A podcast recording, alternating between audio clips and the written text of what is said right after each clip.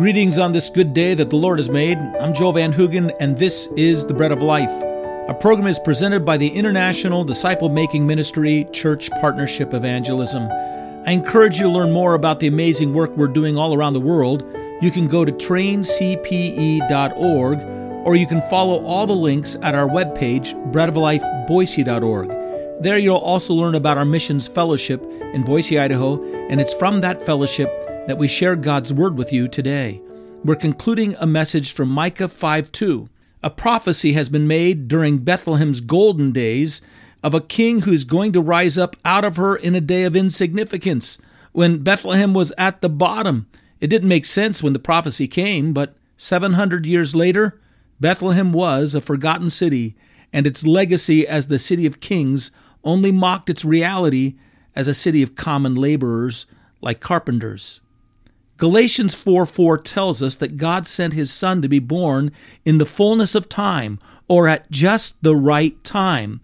We now consider what made the time of Christ's birth in weary little Bethlehem just the right time.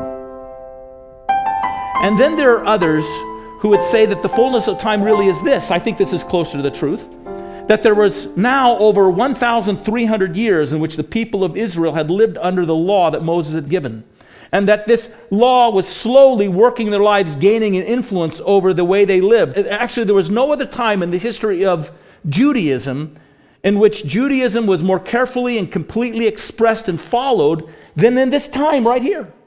The Pharisees were so overseeing the various laws that Moses gave that now the ceremonial law and the sacrificial laws were in place and being followed more carefully and astutely than any other time in the history of Israel. And they were also watching over the various moral laws that had been given to make sure that all those moral laws were very faithfully and exactingly being followed so that they would wash their hands and do all the things to make sure that they maintained a certain kind of cleanliness about themselves and that they followed all the moral laws. And the Pharisees were the ones who were governing this, and they had the hearts of the people governing all these things. And so, in a sense, if the law was meant to prepare them for Christ, if the ceremonial law finds all of its fulfillment in Jesus Christ, and the moral law somehow brings people to a point where they realize that they need someone to rescue them from the consequences of not following that moral law, then this was the perfect time for the Messiah to come because it, it had done its work. Actually, along these lines, the people of Israel had given themselves to follow these moral laws that were manifest and expressed by the careful study and the application of the moral laws of God by the Pharisaical and the Pharisees and the scribes. And the crowd actually was lifting them up and elevating them to teach them and instruct them in these moral laws. And they were trying to follow them. And I'm sure as a result, it had some restraint on the way they lived their lives. They were living their lives fairly circumspectly. They had rules that they had to follow, and they were following them. But the, the net effect of all of that was that they, they, they didn't feel more righteous, they felt less righteous. So when John the Baptist came along and he, he addressed the nation of Israel and said, Listen, your Messiah is about to come and you need to get ready and prepare yourself. And what really needs to happen is you need to repent because you're filled with sin and you need to be washed and cleansed in baptism, seeking the cleansing, the moral cleansing that only God can bring you. We're told that all of Jerusalem went out to him. Everybody went down to get baptized because the law's impact in their life was it just made them realize, even as they got better and better at following it, how far away they were from God's requirements of righteousness. It just made them feel more and more guilty and more and more in need of rescue. And so, in this sense, Jesus came in the fullness of time at just the right time in order to meet with people who had, in a sense, strung out all the implications of the law, ceremonial and the law moral, and discovered that they needed an answer for all these things in order that they might meet with God and be assured of being before God's presence and be accepted. God uses all those things to wear us down. You live your life trying to be a good person, follow certain laws, follow certain rules. There are certain people that get together and they just talk about all the things you got to do to be get to heaven and find out what their laws are. And you know what? You're always going to end up, if you're honest with yourself, you're always going to end up on the short side of that law. It's not going to get you to God, it's going to get you under judgment from God. No matter what you say, you'll fall short. That's what was happening for these people. But I think the fullness of time is best expressed by the lowliness that was in Bethlehem at this time. It reveals why this was just the right time for the Messiah to come forth into our world. The impulse in human beings is to constantly renew themselves over and over again to their own projects of self salvation self deliverance. To trust that they'll just find the right trick to turn, or they'll just have the right relationship with somebody else who knows all the truth, or someone will just deliver to them the right formula that they can follow, and this somehow will deliver them. And, and man tirelessly goes into those things over and over again, and they'll pass it on that chase, that pursuit to be righteous. Cross their fingers and do the best you can. They'll pass it on from one generation to the next generation to the next generation. We're tireless in this way. And God will let people play themselves out in their efforts to get to the top.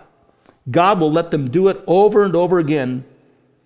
And yet, history will prove that every effort to somehow rise to some place of self transcendent, or by your works or your labor or following laws or rules, or by just thinking the right thoughts or having the right belief system, that you'll be able to merit yourself before God. God, if you study the history of man, what you'll see is God lets it play out and it plays out downwardly to a place of ruin and hopelessness. Ultimately, as they charge ahead with all their self confidence, they fail again and again and again, and yet they renew themselves again and again and again to get it right. And God's time to bring forth the Son as Savior arrives when they're played out, and they run out of strength, and they run out of options, and they can't ignore their history. It's when they let go of their bootstraps and stop trying to pull themselves up out of the mire that they're in. And their only hope comes from finding some washing waters that God would provide for them to be made clean and right before Him. Their only hope is to find somewhere, some place where they can immerse themselves and find cleanseness, cleaning, and washing. And we immerse ourselves by faith in Jesus Christ and His death and His resurrection for us. Recognizing on the cross He died for our sins and He rose to give us something that we could never gain for ourselves. That He comes to offer us all of His righteousness and in the place of all of our best busted self efforts. And faith is the moment in which we immerse ourselves into Him. And that's the reality. That's the reality of saving faith. But it's that, the, that you won't plunge in. You won't plunge in until you totally lose hope and trust in yourself and all the different formulas that men have given you. And you see your only answer is in the person of Jesus Christ. That's the only answer. And Bethlehem is a picture of this. It's the picture of man being drained of all of his hopes and all of his confidence and all of his boast. Well, we're of the lineage of the house of David, and ha. What does that add, to, what does that add up to? The fullness of time at just the right time is this low point, and it's at that low point where the Savior comes to be born. Here is the point where the reversal comes. The reversal of God's own working comes at our low point. Here's where the greatness of the Son is brought forth in our lives. Some concluding thoughts here. I hope these are encouraging to, encouraging to you. There's a reward for us in our valleys that cannot come to us on our mountaintops. There's compensation for sorrow and suffering and disappointment and loss and even failure when it turns us to God's salvation. God comes down to fill up and meet and care for those who have been broken and bruised and battered. God delights to hallow the common. God delights to awaken the tired and the weary and to set his power upon those who recognize their absolute powerlessness. That's what he does. That's what he's introducing to us here in Bethlehem. The other day, my daughter called me to ask me if I journaled. I don't. I've never made a habit of journaling. Every once in a while, I've written thoughts down. I can find them. They're scattered now over about 30 years on different scraps of paper that I didn't want to throw away. I had some thought that I thought was pretty good. I'll, I'll tuck it away somewhere. And I stumble upon them periodically. And, but here's one of the things I stumbled upon in a tablet just a little while ago a quote that I had written down. And this is the quote. I must have written this 20 years ago, probably 30 years ago. Give me a picture of a crooked shack alongside a crooked creek any day to some painting of Atlantis or El Dorado or of a marble palace. It is humble settings that I find most beautiful and even most hopeful. I don't know if this sensibility is true in other parts of the world, but I think it's true in the Christian world. See, the Christian sees God's hand at weaning us from the milk of this world and its pleasures and taking us away from all of our trust and confidence in ourselves so that God would prepare us in a moment to receive the bread, the fruitful bread of His own life that He offered up for us in Bethlehem. And it's at the point of weariness and brokenness and when we come to an end of ourselves and we totally give in and relent that we can't do anything for ourselves, at that moment of time that the food is offered up to us of Christ Himself as the bread of life, and the water of His life is given to us so that we may drink of Him. Paul knows this secret as well. In 2 Corinthians chapter 12, verses 9 and 10, this is what Paul says. Paul learns this lesson not only in his salvation, but Paul learns this lesson again and again as God wants to lead him into the power of that salvation. Paul is struggling with a sickness and it's not going away, and God's not answering his prayer to give him strength to his body. And then Paul finally says, God answered him and says, God said to me, He said to me, My grace is sufficient for you, for my strength is made perfect in weakness. Therefore, Paul writes, most gladly would I rather boast in my infirmities, that the power of Christ may rest upon me.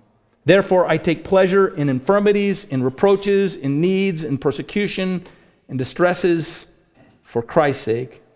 For when I'm weak, then I'm strong. See, they're hopeful words. God has changed the way we look at things. We look at things that are forlorn and lost and broken, and we say, ah, there's a place where God's about ready to work. Oh, here's a moment in time in which God is about ready to reveal his salvation. Oh, here's where God raises himself up, where man loses confidence in himself. You look at the history right now. I don't know what you've lost confidence in, but it's probably a good thing. It's probably a good thing. In order that we might fall upon Him. Say, God, you have to fill up this empty, broken part of my life or world. You have to be everything. And God loves to reach to the low point of our lives and there offer his greatest prizes. It's at that point where we know our weaknesses and we lose our boast in our own way and our own strength and our own remedies that we're ready with meekness to receive the reversal of God's grace, the reversal of his gracious life, the reversal of a divine Savior who would come and live in us and shepherd us and live through us to the glory and the good pleasure of God. And that's salvation. That's salvation. Let's bow our heads and let's pray. God, how do we miss this? This is the point we came to when we found you as our Savior. No remedy in the world, no offering, no switch to flip. Just sin in our lives just brokenness and failure again and again. And even those who sought to taught us, if we look close, their lives were illustrating the same thing broken, ineffectual. The only one who prevails on our behalf is our Savior, Jesus Christ. Well, thank you for listening to the Ministry of the Bread of Life. To learn more about our ministry, let me suggest you go to one of two websites Go to traincpe.org to learn more about the work we're doing all over the world to equip and engage the body of Christ in personal evangelism, discipleship, and church planting. Or to learn about our work in your community, go to breadoflifeboise.org. Until the next time, God bless you.